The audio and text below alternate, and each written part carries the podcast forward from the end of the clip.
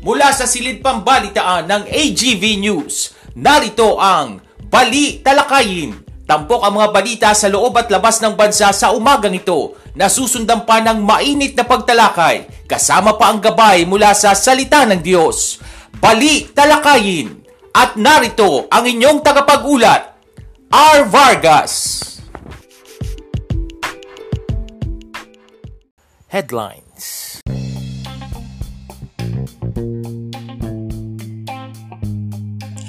Sa ulo ng mga balita, alyansa ng Amerika at Pilipinas, pinalakas ni na US President Biden at Pangulong Marcos. El Nino Alert inilunsad na bilang paghahanda sa nasabing weather phenomenon. Kaso ng COVID-19 tuloy sa pagtaas pero DOH naniniwalang hindi na kailangan ng mandatory na pagsusuot ng face mask. Department of Foreign Affairs tiniyak na may uwi ang iba pang Pinoy na nasa Sudan at United Nations nagbabala ng mass exodus sa Sudan. Magandang umaga ngayon ay araw ng Miyerkules, May 3, 2023. Ako po si R. Vargas at narito ang detalye ng mga balita.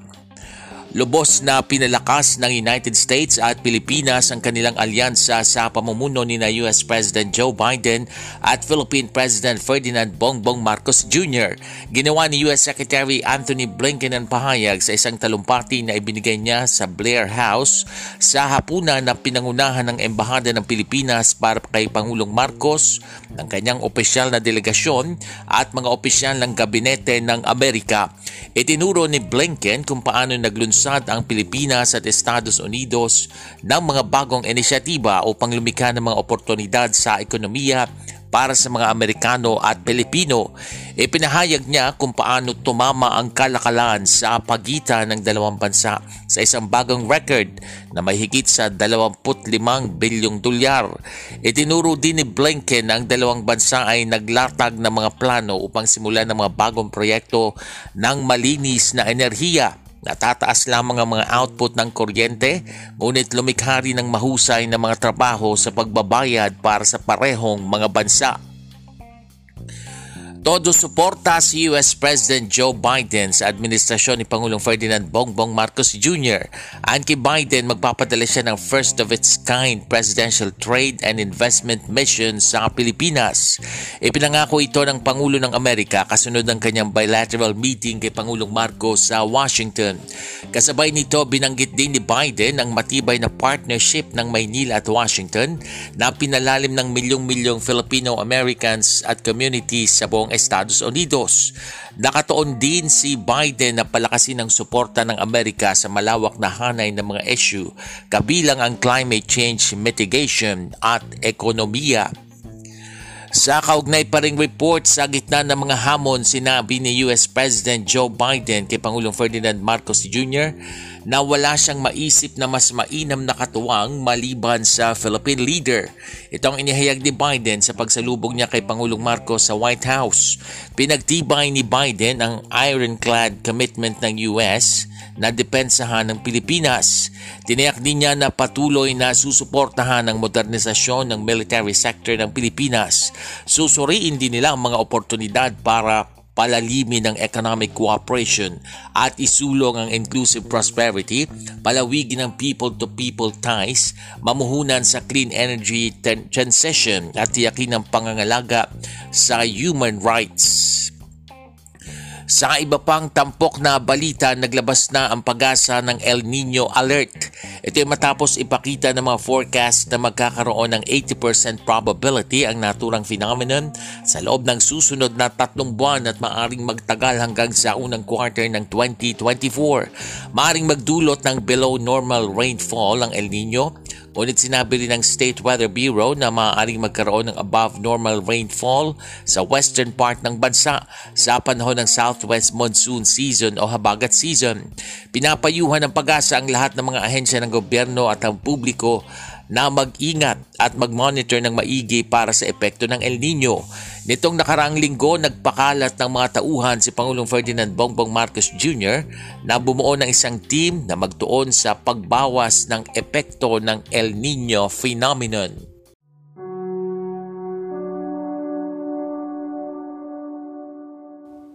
Update on COVID.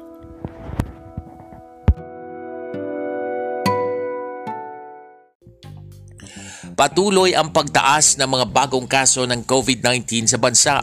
Ito ay matapos makapagtala ang Department of Health ng 4,456 nitong April 24 hanggang April 30. Sa National COVID-19 Case Bulletin, nabatid na mas mataas ang naturang mga kaso ng 42% kumpara noong April 17 to 23. Tumaas din ang arawang average ng bagong kaso ng COVID-19 sa 637. Samantala, wala namang naiulat na namatay sa nakalipas na linggo. Sa kaugnay na balita sa gitna ng pagsirit ng bagong kaso ng COVID-19, inirekomenda ng Department of Health kay Pangulong Ferdinand Bongbong Marcos Jr. na huwag nang ibalik ang mandatory na pagsusot ng face mask. Sinabi ni Health OIC Maria Rosario Vergeren ang kamakailang pagtaas ng COVID-19 case ay hindi isasalin sa mas malala at kritikal na kaso o kahit na pagkamatangay.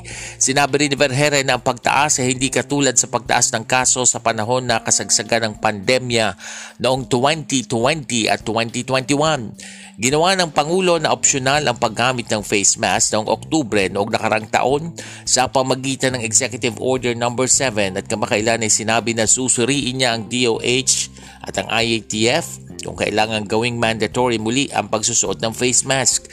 Mahalaga ayon kay Vergere para sa publiko na i-adjust ang kanilang pag-iisip kung paano makayanan ang virus.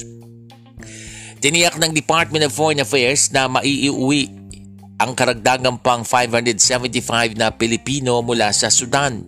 Nauna nang nakabalik sa Pilipinas ang ikatlong batch ng 15 Pilipino na inilikas mula sa kaguluhan sa Sudan kagabi lamang. Una nang inilikas sa mga Pilipino mula sa pantalan ng Sudan, tumawid ng Red Sea at dinala sa Jeddah, Saudi Arabia.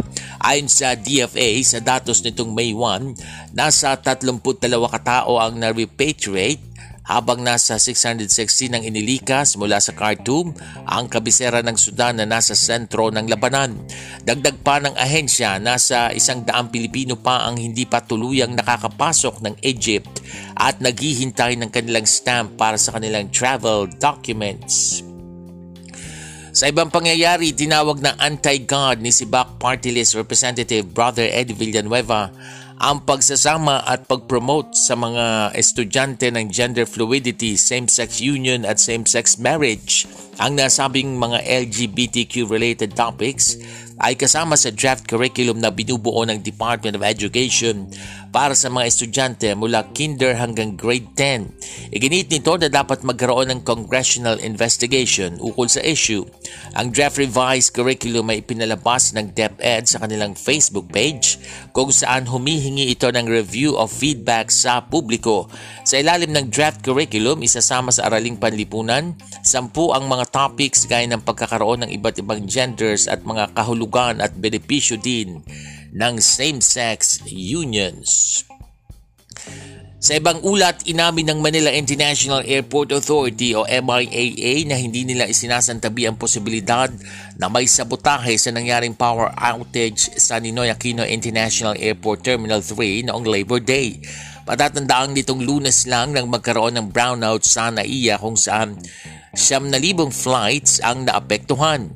Pinag-aaralan ng MIAA ang electoral audit sa NAIA Terminal 3 na may tig-anim na pong araw bago maisakatuparan at mayroon itong target na magbigay ng mga resulta sa loob ng apat na buwan.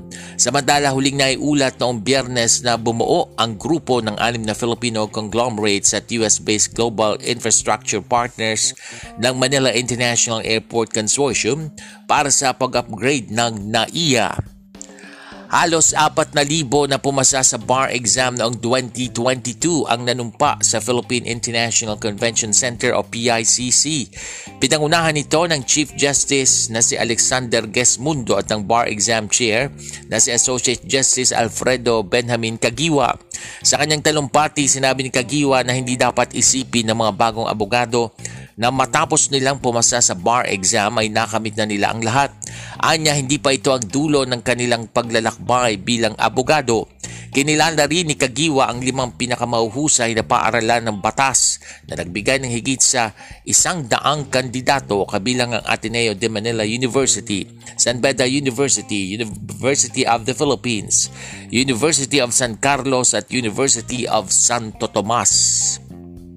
Sa ibaing dagat, nagbabala ang United Nations na makararanas ng mass exodus sa Sudan.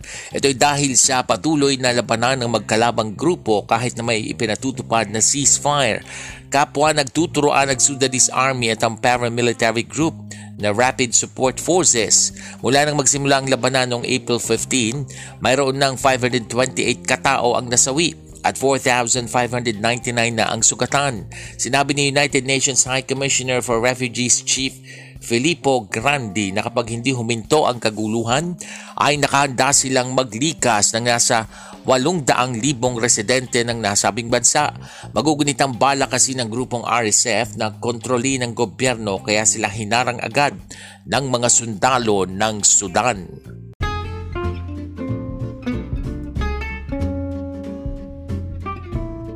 Balitang Cute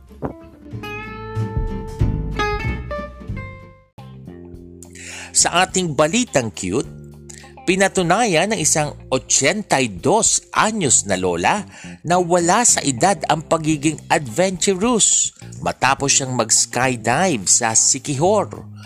Ang nasabing lola ay tinuturing na pinakamatandang nag-skydive sa isang drop zone doon. Mapapanood sa video ng Skydive Sikihor ang adventurous na lola na si Lola Iluminada Fabroa. Bago nito, naakyat na rin ni Lola Iluminada kasama ang mga apo ang Mount Pulag at Mount Apo na hindi niya nagawa noong kanyang kabataan.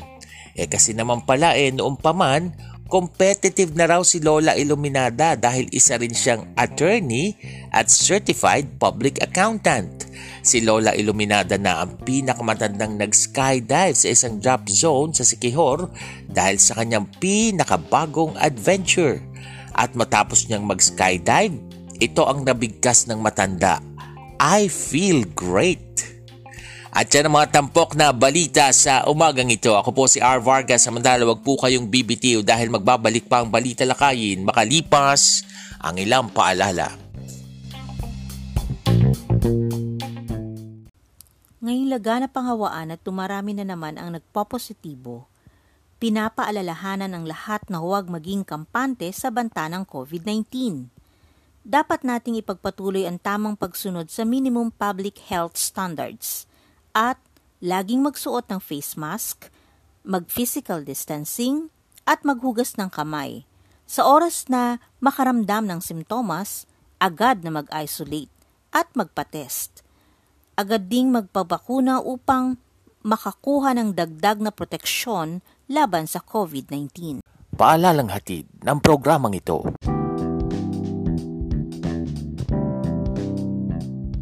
Good morning! Isang maganda at mapagpalang Miyerkules ng umaga po sa inyong lahat. Happy midweek! Yes, kalagitnaan na po tayo ngayon ng linggo dahil Miyerkules na. Ngayon po ay May 3, 2023, buwan ng Mayo. At talaga naman napakainit mga kaibigan ano, at sana rin po ay mainit din ang inyong pagtanggap sa ating programa, isang podcast na pinamagatang Balita Lakayi, napapakinggan po sa pamagitan ng Anchor.fm, ganun din po sa Spotify. Ako po ang inyong lingkod, R. Vargas. Kumusta po kayo mga kaibigan? Ha? Sana ay nasa maayos kayong kondisyon, bagamat uh, ganito po, na antindi-tindi nung nararanasan nating init mga kaibigan. Ano, ha? Bagamat ang uh, pag-asa ay uh, patuloy na nagsasabi na mas iinit pa ang uh, panahon natin ngayong Mayo at sa mga susunod na buwan may El Nino naman na magaganap. Aba, e, ingat pa rin po tayo mga kaibigan. Uminom ng maraming tubig kung kailangan tumapat sa sa napakaraming ventilador. Gawin nyo na po magastos lang sa kuryente ano ha? O kaya eh buksan lahat ng bintana ano ha? Para may iwas po sa alta presyon sa heat stroke lalo na yung mga matatanda. Ganun din po yung mga may asthma. Pero bago yan, sa ating talakayan, di pa po tayo talakayan ha. Diretso po muna tayo sa ating pa-shout out sa umagang ito. Shout out, shout out po sa mga masugid na tagapakinig ng ating programa hindi lamang dito sa Pilipinas kundi sa iba't ibang panig ng mundo. Una na dyan ha, ito yung mga masugid nating tagapakinig, si Ate Rose Tanyoka na lahat daw ng ating uh, episode ay kanyang pinapakinggan. Maraming maraming salamat Ate Rose na nag-celebrate ng kanyang birthday kahapon. Kumusta ngayong selebrasyon Ate Rose?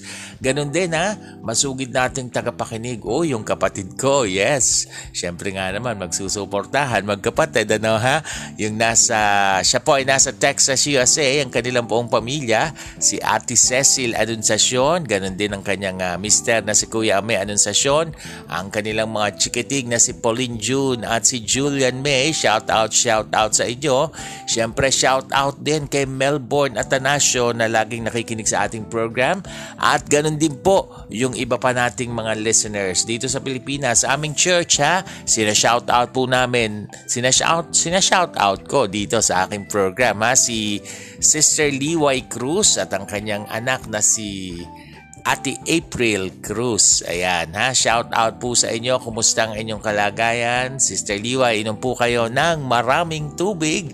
Mahirap po ah, sa edad ninyo na pag sobrang init. Kaya dapat eh relax relax lang, pay pay pay pay para po hindi masyadong mainitan. All right.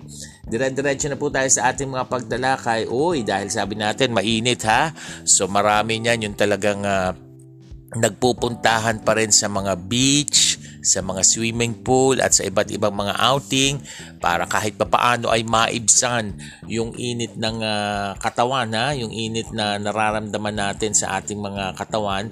Pero ingat po mga kaibigan ha dahil lang uh, sabi po ng ating mga otoridad sa gobyerno, itong uh, Department of Health lalong-lalo na eh patuloy daw po na tumataas yung mga bagong kaso ng COVID-19 dito po sa ating bansa. Yes, so hindi po ito hindi po ito basta-basta ha. At uh, kung kailangan yung maalarma, maalarma po kayo para kayo ay maging alerto doon po sa mga nag-outing. Syempre, eh, harap-harap kayo diyan. May mga nakakasalumuha kayong ibang mga tao. Eh, ingat po lalo na po doon sa mga high risk, yung mga senior citizen natin, pati yung mga may sakit, yung mga diabetes diabetic ha, mga diabetic diyan, pati yung mga uh, iba pang uh, comorbidity sa katawan ha. So ingat-ingat lamang po yung mga high risk dahil po tumataas na naman ang kaso ng COVID-19. Yes, magandang mag-outing pero wag naman pong pabayaan ng katawan ha. Baka nakakalag- nakakalimutan natin eh meron pang virus at ngayon nga po tumataas hindi lang dito sa Pilipinas kundi sa iba pang panig ng mundo eh tumataas din po ang kaso ng COVID-19 dobleng pag-iingat po muli bagamat maluwag na. Wag po nating hayaang muling mag-lockdown at uh, mawalan ng trabaho ang marami at mawalan na naman ng transportasyon. Mahirap po yon sa atin na po simulan na natin yung pag-iingat at pag-aasikaso para hindi na muli dumami ang kaso nito at kung kailangan yung mag magpabakuna, magpabakuna na po. Kung wala pa kayong booster shot na sinasabi ano ha. At uh, syempre mag face mask. Bagamat uh, sinasabi ng DOH na hindi kailangang ibalik yung mandatory na pagsusot ng face mask kasi kahapon sabi ni Pangulong Marcos pinag-iisipan niya na ibalik ito. Pero sabi ng Department of Health at ng IATF hindi kailangan mandatory kasi kung yung mga tao naman dapat ilagay nila sa pag-iisip maging matalino sila maging alerto sila sabi nitong si OYC Verhere si Yusek Verhere na kung nasa open space naman, nasa park, wala naman masyadong katabing mga tao, pwedeng hindi mag-face mask. At kung kayo naman po ay pupunta na sa mga closed door, lalo na sa maraming tao, papasok kayo ng mall, eh kailangan ng mag-face mask pag mga ganong pagkakataon mga kaibigan. Pero hindi pa naman daw po mandatory. So yung pag-iingat, nasa atin na rin po yan mga kaibigan. Pwedeng mag-outing, pwedeng magkasiyahan, pero ingatan po ang ating mga kalusugan kesa po magsisi kayo sa bandang huli. Samantala, eto ha, Nako, parami po ng parami ang mga estudyante na naninigarilyo at yung iba gumagamit ng vape. Ang masama po, kahit sa pampublikong lugar at pampasaherong sasakyan, nako, makikita nyo na merong mga naninigarilyo at nagbe-vape. Wala pong pakialam yung mga kabataan sa kanilang ginagawa kahit pa mausukan, malanghap yung usok ng mga katabi nila. Opo, hindi nila alam na pinagbabawal ang paggamit ng vape at pagyoyosi sa mga pampublikong lugar. Matagal na pong pinagbabawal yan. Ayon po sa kagawaran ng kalusugan o itong Department of Health, mas maraming kabataang lalaki po ngayon ang smokers kesa po sa mga kababaihan. At alam niyo po ba, tinatayang nasa 2.8 milyon ang lalaking smokers Samantalang nasa 1.8 million naman ang mga kababaihan pero marami pa rin, milyon-milyon talaga. Ginawa po ang survey, ilang taon na ang nakararaan at wala pang bagong survey na inilalabas ang DOH pero ang tiyak mas dadami pa ang naninigarilyo at nagbe-vape na kabataan mga kaibigan. Naging ganap pong batas ang vape bill noong July 2022 Naging batas ito kahit hindi nilagdaan ni Pangulong Marcos Jr. ang naturang panukala ay niratipikahan ng Senado at House of Representatives noong, noong January 26, 2022. Layunin po ng batas na ma-regulate ang importasyon, manufacturing, pagbebenta, packaging, distribution at paggamit ng vaporized nicotine at non-nicotine products. Pero alam po ba ninyo na mapa-vape man yan, eh parang ordinaryong sigarilyo din na masama rin po sa inyong kalusugan, sa inyong baga at lalo na masama rin po dun sa mga nakalalanghap nito, yung mga second-hand smokers. So wag po nating isaalang-alang yung ating kalusugan. Again, kalusugan po ang pinag-uusapan dito ha. At uh, isipin din po natin na nakakaabala tayo sa iba lalo na sa mga pampublikong lugar na gagawin nyo ang mga bagay na ito. So, ayan, ang sabi ng PNP, maghuhulihin nila lalo na yung mga kabataan na nagve-vape o naninigarilyo dyan po sa mga pampublikong lugar o sa mga sasakyan man yan, sa mga jeep. Bawal na bawal po yan mga kaibigan. Ha?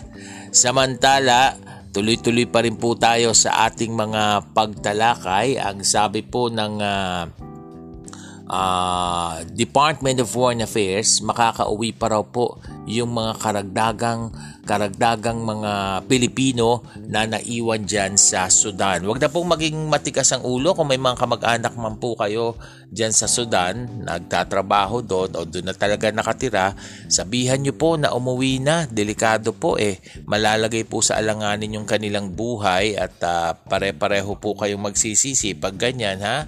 Mahirap po na iuwi ng bangka yung kamag-anak nyo dito at nakakabaong na. Wag naman po sana. So, wag na pong isipin na may bubuhayin, may trabaho dito sa Sudan, dyan sa Pilipinas, wala.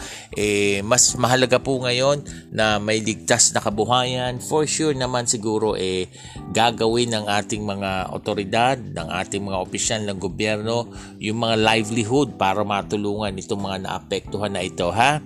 Samantala, eto ha, baka daw posibleng sabotahin yung nangyari sa NAIA the other day yung maraming uh, naapektuhan na natigil yung mga flights ano ha at na stranded yung mga pasahero.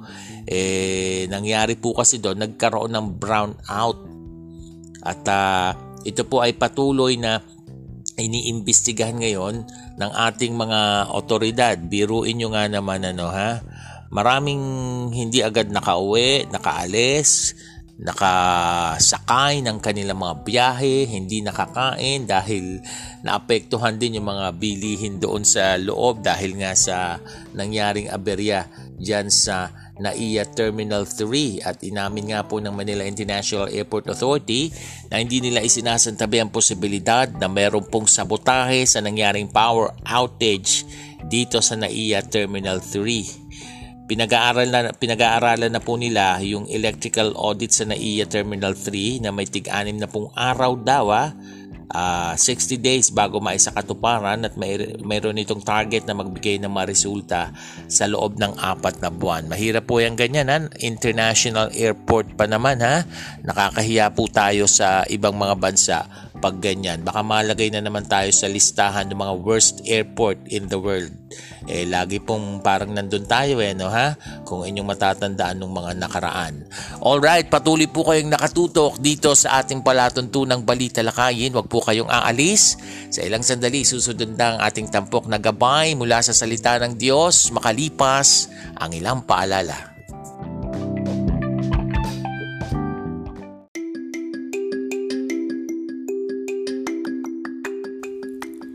Paano makatitipid ng tubig ngayong tag-init?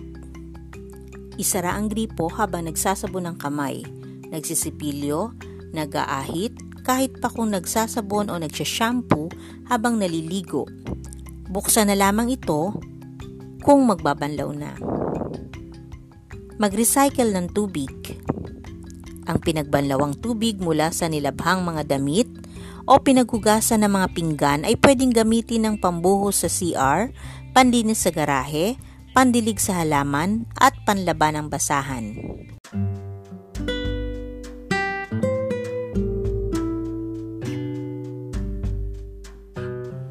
At narito na ang gabay mula sa salita ng Diyos. Tampok ang pagbubulay-bulay sa kanyang salita.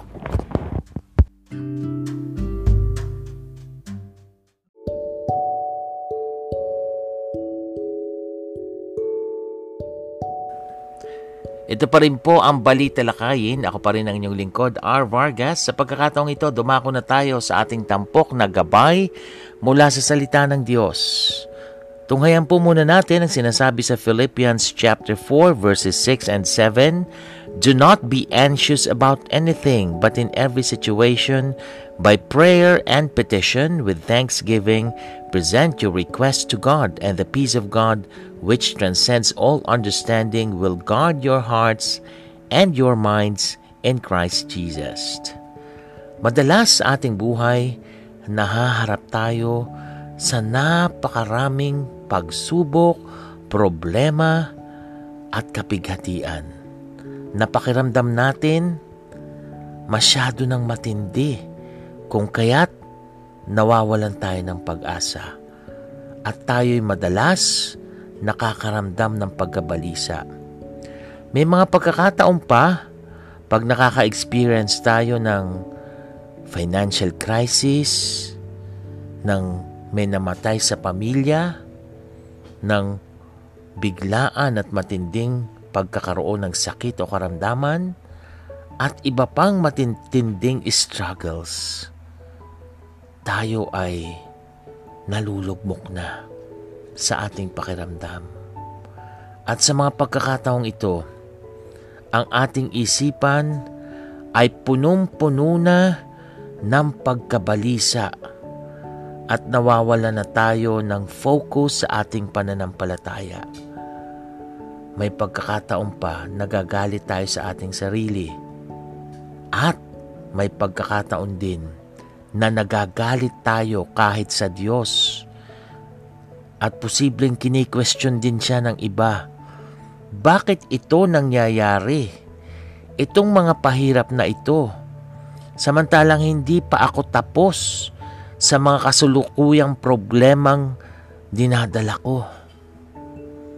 Pero dapat tandaan natin na sa lahat ng ito na ating pinagdadaanan, kailangan pa rin nating magtiwala sa Diyos at huwag matalo ng pag-aalala at pagkabalisa.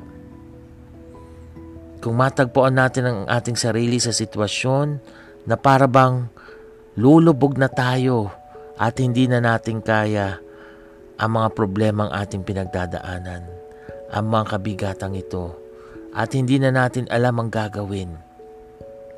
Huminga tayo ng malalim, ipikit natin ang ating mga mata, at humingi tayo ng tulong sa Diyos. Manalangin tayo. Sabihin natin sa Kanya ang lahat ng nilalaman ng ating puso at isipan at lahat ng kabalisahan natin at pag-aalala. ibigay nating lahat sa ating Panginoon. At lagi nating tatandaan, hindi tayo lumalaban ng nag-iisa. Kasama natin ang Diyos. Siya ang nangako na hindi niya tayo iiwan ni pababayaan man. Gaano man katindi at kabigat ang problemang kinakaharap mo ngayon. Laging mayroong daan kung tayo ay magtitiwala sa ating Panginoon. Alam niya ang mga plano niya sa atin na para sa ating ikabubuti.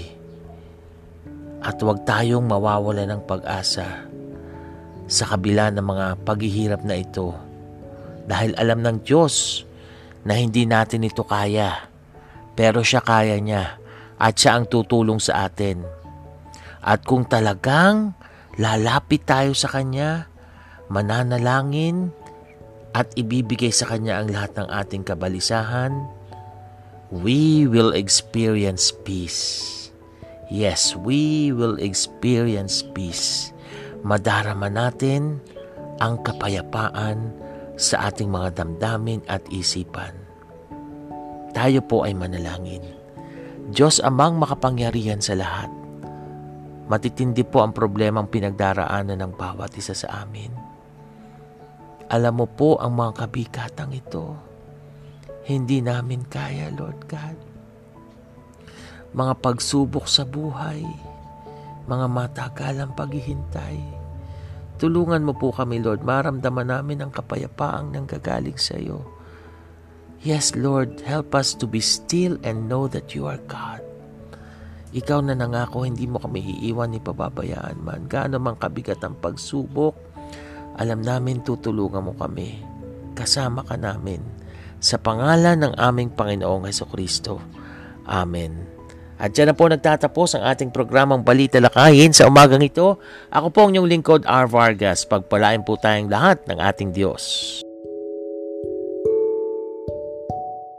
Paalalang hatid ng programang ito. This podcast program is open for advertisements and commercials, for blogs and announcements of your upcoming events, and even for political ads at a very low rate. Avail now of this promo. You may contact 0920-745-8869 for details or send your queries to arvargas0521 at gmail.com.